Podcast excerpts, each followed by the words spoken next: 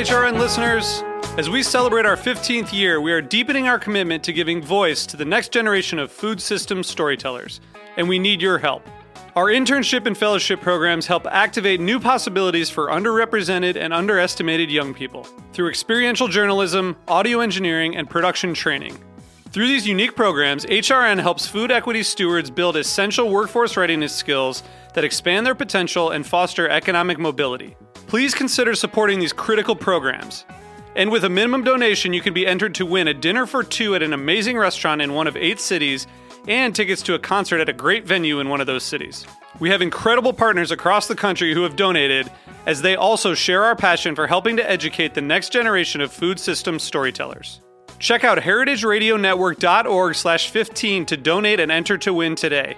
That's heritageradionetwork.org slash 15 to donate and enter to win today. And make sure you donate before March 31st. Thank you. This episode is brought to you by Tending to You. Tending to You provides mobile bartenders and waitstaff for private events in the greater Houston area. Learn more at tending2u.com. That's tending, the number two, and the letter u.com.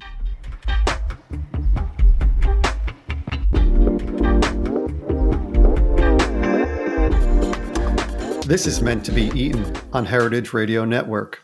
I'm your host, Bob Valgenti, standing in for Coral Lee.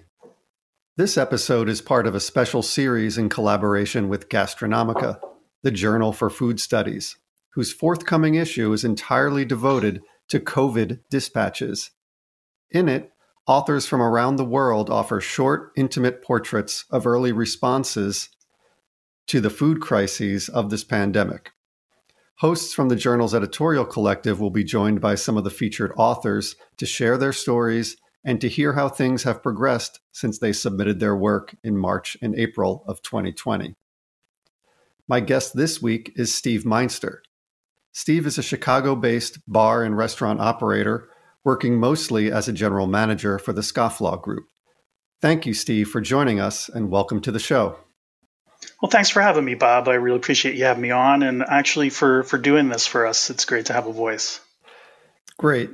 Can you briefly share with our listeners what you do and where you're based?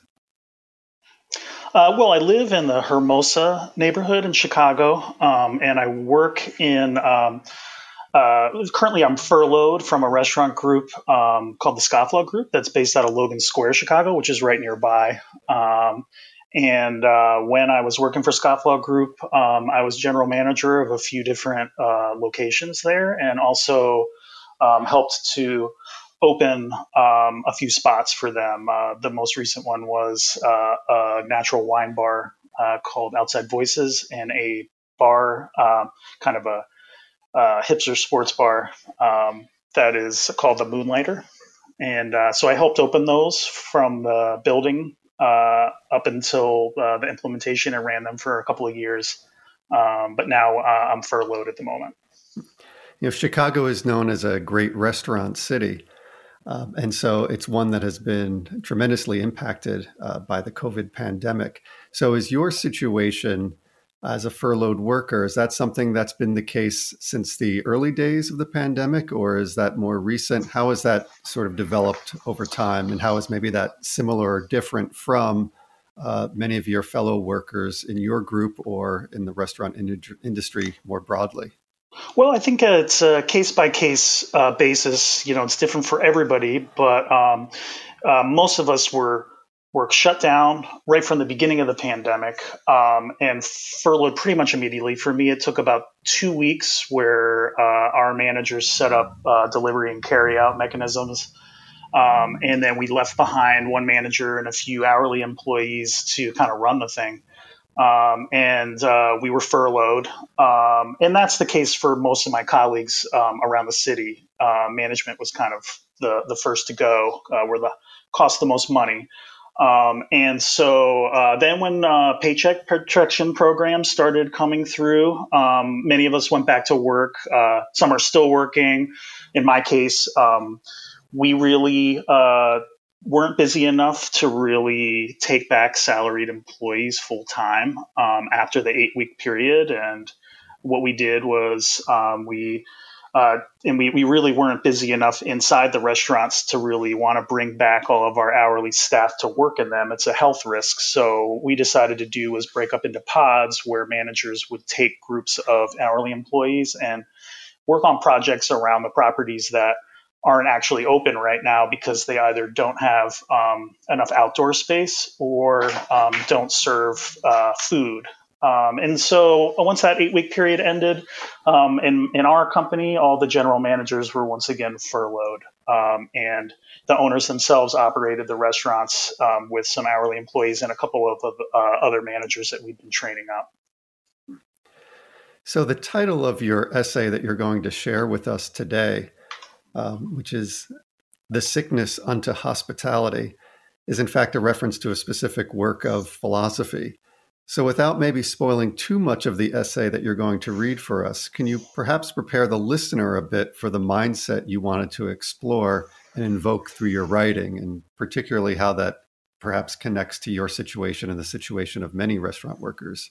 For sure. Um, the title of the essay is "The Sickness Unto Hospitality," and it it references a book by Soren Kierkegaard um, with this with the titles "The Sickness Unto Death," and that's a book about um, it's he's essentially considered to be one of the foundational thinkers of existential philosophy.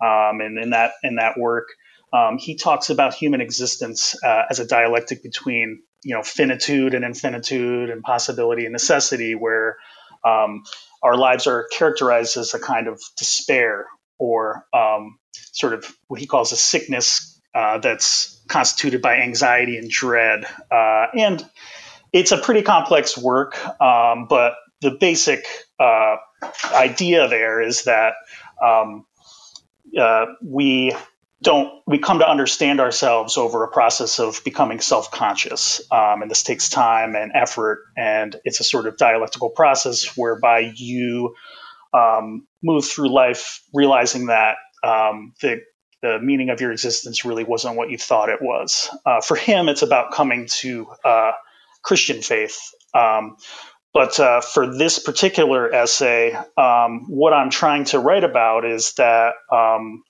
you know, when the pandemic struck and we were all forced to close down, uh, I think that uh, what I notice is that people in, in this industry, hospitality, were already sort of mentally prepared for it uh, in the sense that our everyday existence is really grounded in something uh, like a dread or anxiety uh, that um, we may not be open for business much longer. Uh, busy services kind of give you this anxiety, um, and uh, owning and operating restaurants as well give you an anxiety about the future that really keeps you rooted in your finitude. And so there's a kind of authenticity of existence there that um, means that when there is something uh, big that happens, like this pandemic, uh, we're almost uh, perfectly suited for it, and we, we kind of don't freak out as much as we might otherwise would.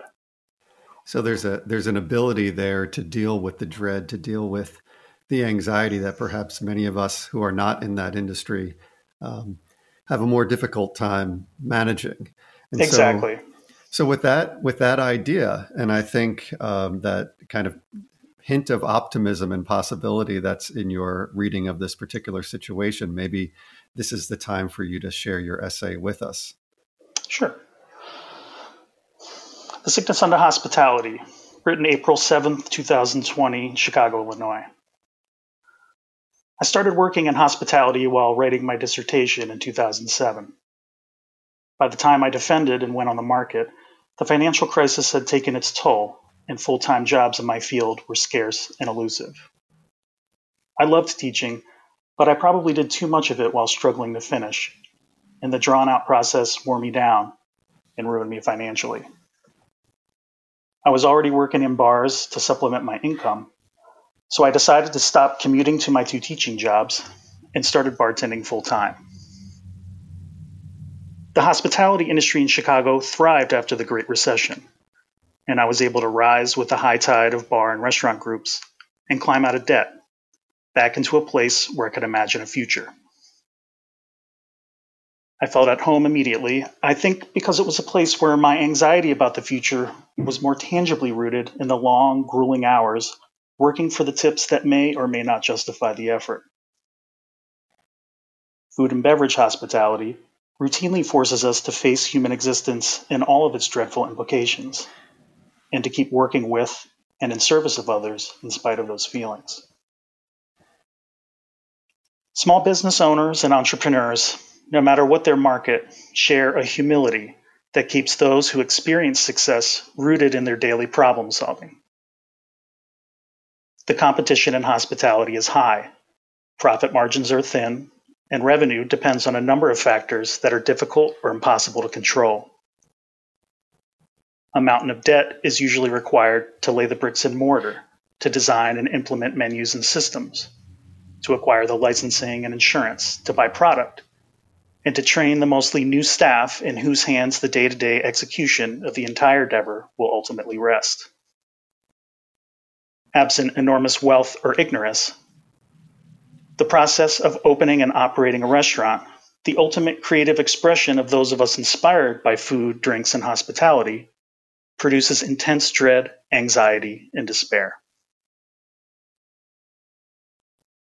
These existential feelings are not limited to ownership and management.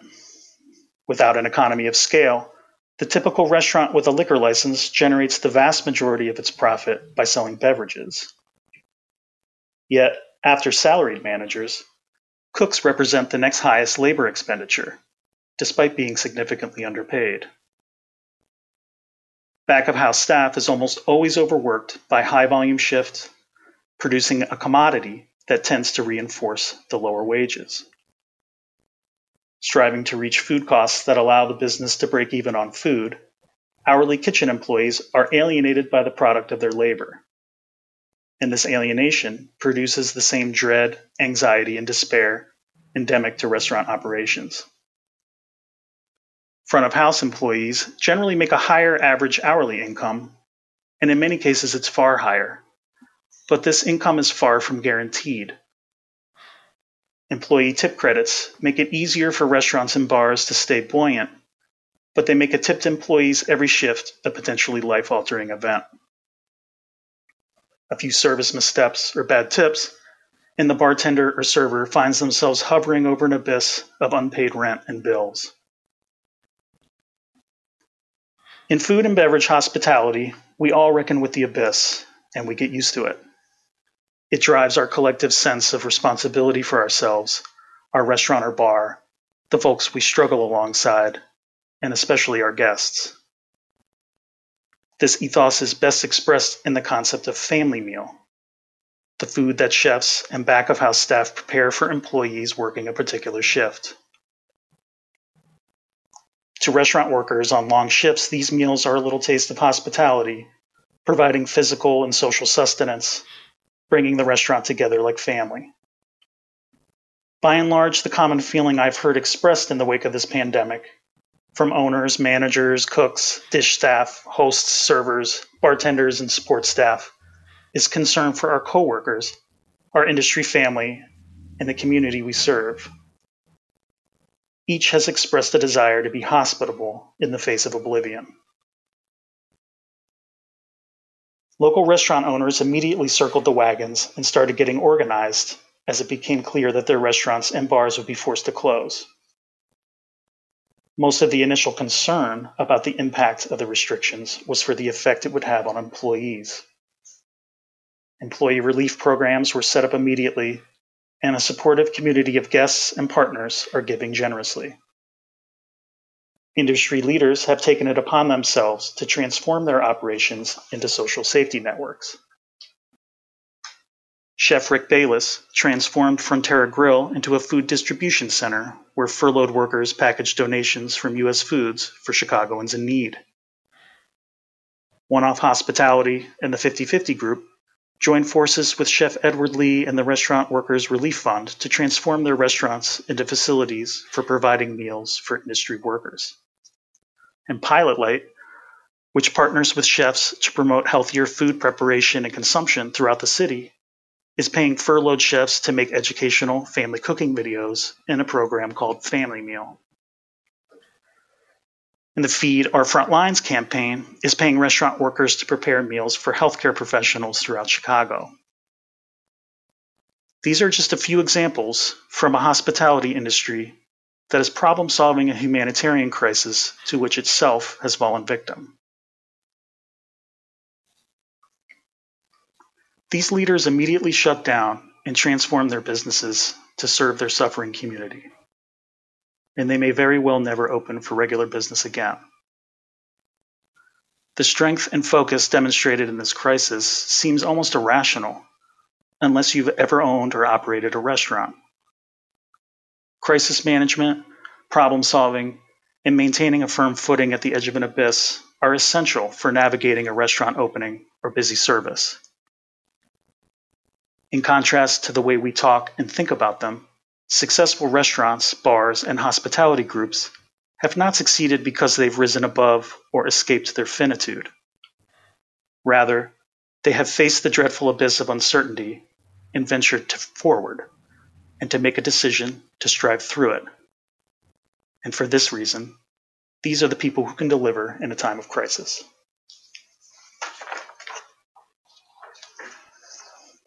Thank you, Steve, for sharing your essay with us. We'll be back after this short break. You're listening to Meant to Be Eaten on Heritage Radio Network.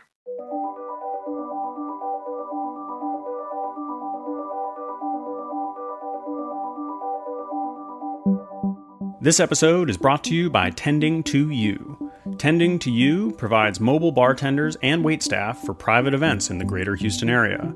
Their dedicated and capable team specializes in traditional sit down gatherings, passed appetizer service, buffet style meals, and bartending refreshing customized cocktails and beverages.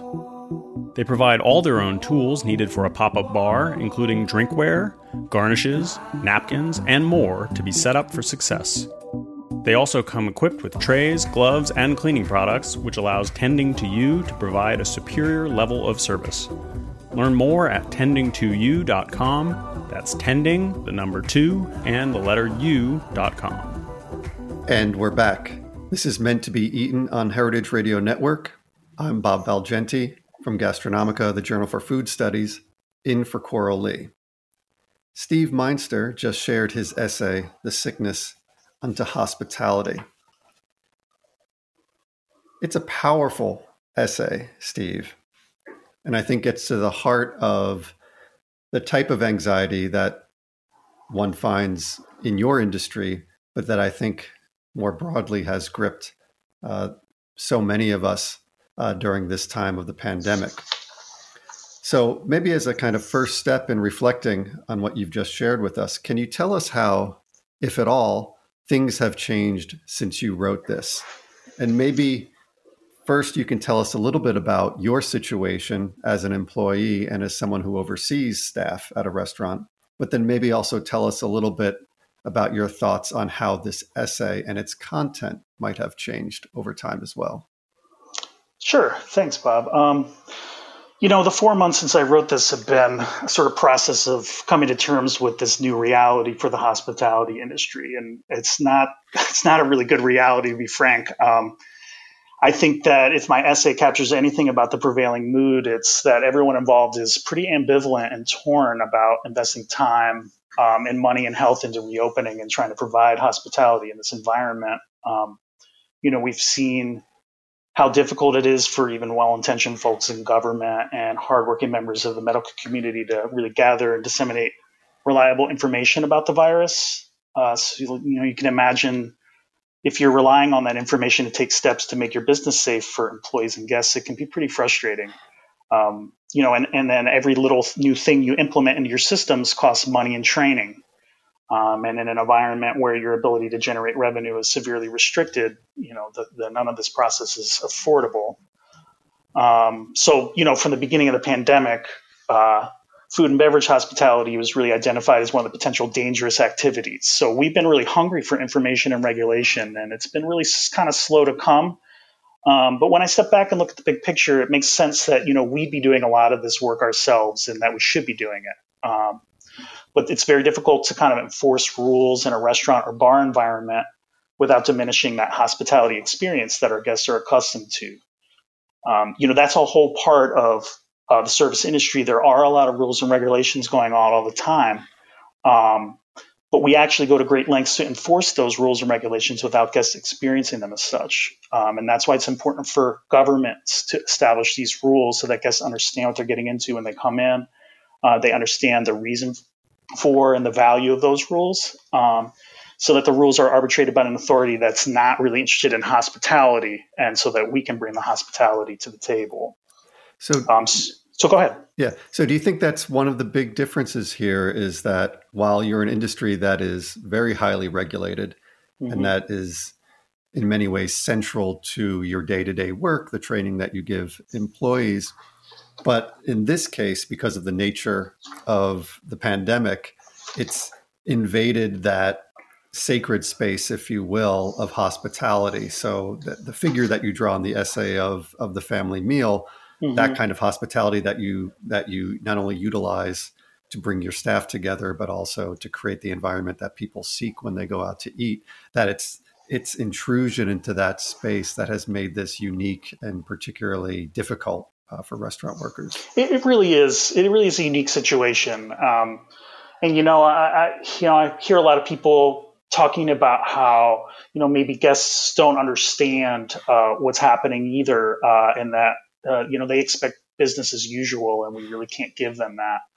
Um, but you know, it's not the job of the guests to worry about that type of thing. So I think we really feel um, a responsibility to make this work. So like when we initially shut down uh, and changed and switched all of our operations over to delivery and carry out to sort of salvage what we had of our brand. Um, we really tried to think about how can we create um, a sense of hospitality of, of, in our case, scofflaw hospitality in the home of the guest, um, and how can we kind of translate that um, to this this new mechanism of delivery and carry out? And you know, uh, you know, most restaurants did try to tackle this. You know, some restaurants like Alinea, for example, um, tried to do this, and this is you know, there there are restaurants that sell tickets uh, where you it's like an event, and you go to them and it's just an amazing experience. And it's you know possible to recreate that um, in somebody's home for them, but we're trying to do that because we really want to sort of hold on to what it is we do and be able to to be able to offer that to our guests. And and for the most part, our guests are are really rooting for us and have kind of taken up um, you know, the energy uh, brought really positive energy to us um, to try to help us keep going and sort of, um, you know, recreate that experience on their end. So it's been it's been a lot of fun too to watch. I'd say that's one of the the almost paradoxical qualities that comes out of your essay. It's an essay that is, you know, heavily sort of immersed in existential themes, and yet there is an underlying optimism about it and about the workers who try to create that experience. So maybe kind of reflecting back on the process of writing this essay and on what you just said about trying to create that experience for your customers. Is there anything that you would change about the essay now looking back a few months now that so much has changed, you know, and particularly maybe about this that kind of initial hope or optimism that you had there? Well, you know, for me, um, the idea of writing something that would likely be undermined by an uncertain future, it kind of harmonized really well with the theme of the essay. If that makes sense. Um, mm-hmm. I think, if anything, I might have said more. Um, in the longer version, I talk more about how restaurants and bars, um, you know, adapted their delivery and carry out.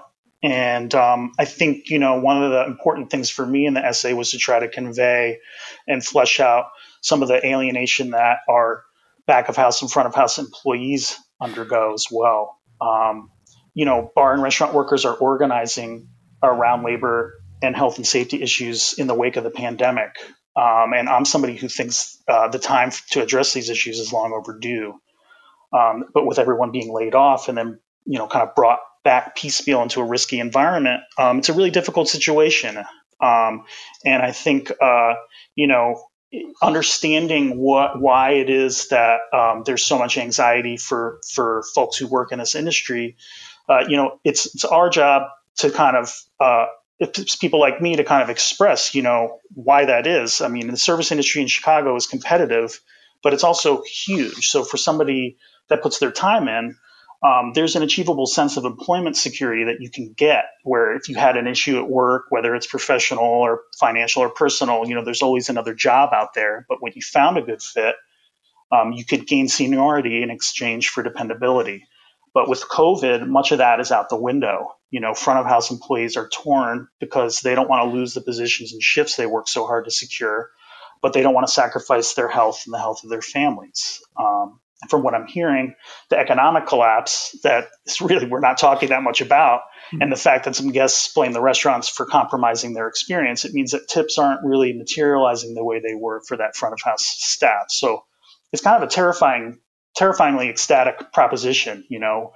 Um, with the capacity so low and the restrictions on how many people you can have in the restaurant, the folks that are making good money are afraid to go to work uh, for risking their health. And those people that uh, don't feel they're risking their health as much are really struggling to get by. Um, and in back of house, you know, a lot of these folks are are happy to make the six hundred dollars a week from the federal government.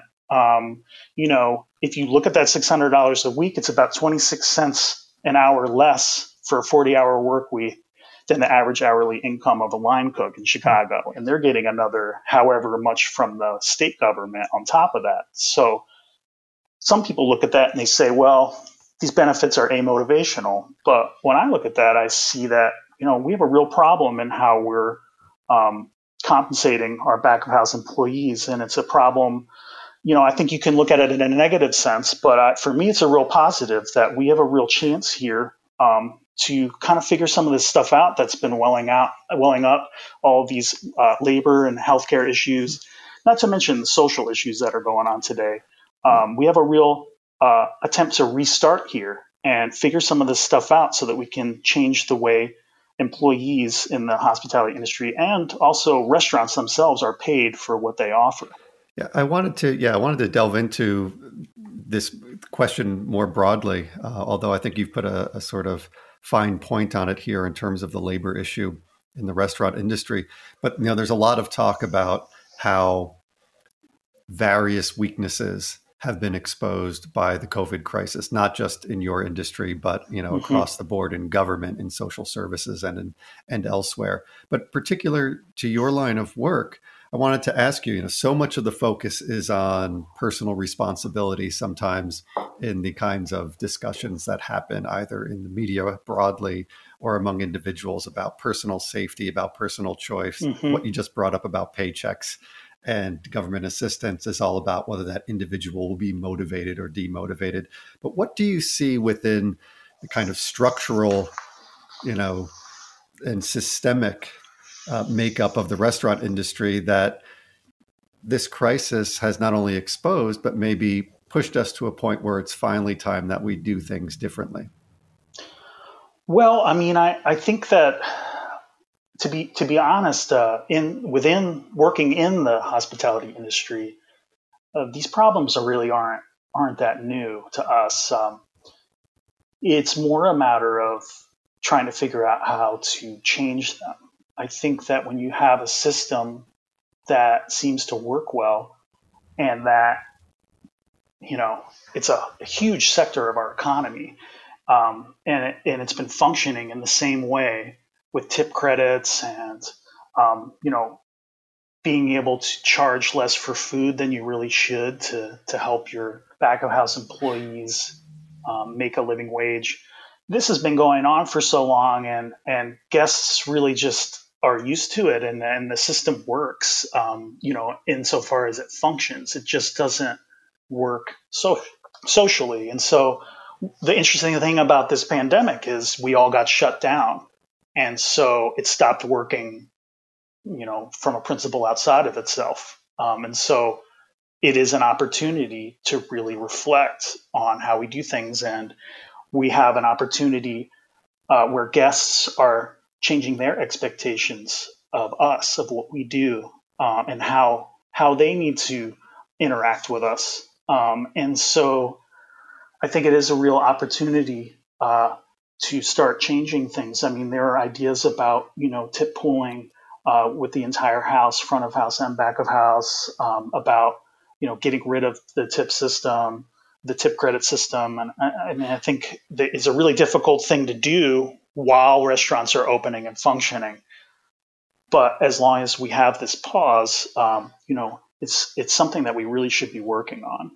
And so I think like for us, you know, these labor in- issues have been welling up for a long time, and they're coming to a head now because of the shutdown. Uh, but I think there's a real opportunity there um, for us to get some work done. So we have time, maybe just for one more quick question. Sure. Um, so, so on that same on that same note, um, if the pandemic were to uh, go away, you know, obviously it will go away at some point. Um, do you think it would go back to business as usual? Do you think that this has shaken up the system enough so that there could be some real change? You know, that's a good question. I, you know, it's it's it's, uh, it's difficult to say. I mean, I think that there are certainly uh, changes that are that are coming that um, as a result of this pandemic that are going to be lasting. I mean, I I have hope that that um, that will happen. I, I, think that it's a really um, it, I think it's important to remember that um, the folks that that own and operate these these businesses are under an enormous amount of stress, and it's it's really difficult to think about completely revamping your whole operation when you really don't know whether or not you're going to be able to open again. But and so I think it's going to have to be a collective thing where um, uh, employees organize. You know, there's going to have to be some involvement from the labor movement. The good thing about organized labor is they they know how all different labor markets work and they've seen what works and what doesn't work. And um, I know there are a lot of minds out there from different um, walks of life uh, who could really contribute to this. I think if there's a, a, real open discussion about it, we can really find some solutions. And I think if that happens, then there's there's a there's a good chance that some of these changes could could happen could take place. Um, but if we kind of open real quick on the fly again and everything starts humming along again like usual, I think it'll be a lot harder to really institute them there's a bit of hope and optimism that's there in not just your essay, but in, in those kind of parting thoughts. So I'd like to thank Steve Meinster for joining us today on the Meant to Be Eaten podcast. Thanks so much for being here. Thank you so much for having me. The COVID Dispatches series is produced in partnership with Gastronomica, the Journal for Food Studies.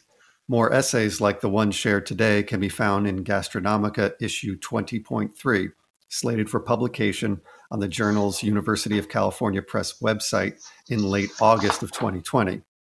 Meant to be eaten listeners can enjoy a 30% off single print copies of this issue with the discount, discount code GASTRAUG 2020. The discount is valid through June of 2021 and can also be found in the notes for this episode of Meant to Be Eaten. Stay tuned for more COVID Dispatch series podcasts produced in partnership with Meant to Be Eaten. I'm Bob Valgenti. Thanks for joining us. Meant to Be Eaten is powered by Simplecast. Thanks for listening to Heritage Radio Network, food radio supported by you. For our freshest content and to learn more about our 10 year anniversary celebration happening all year long, subscribe to our newsletter. Enter your email at the bottom of our website, heritageradionetwork.org. Connect with us on Instagram and Twitter at heritage underscore radio. You can also find us at facebook.com slash heritage radio network. Heritage Radio Network is a nonprofit organization driving conversations to make the world a better, fairer, more delicious place. And we couldn't do it without support from listeners like you. Want to be part of the food world's most innovative community? Subscribe to the shows you like, tell your friends, and please join the HRN family by becoming a member. Just click on the beating heart at the top right of our homepage. Thanks for listening.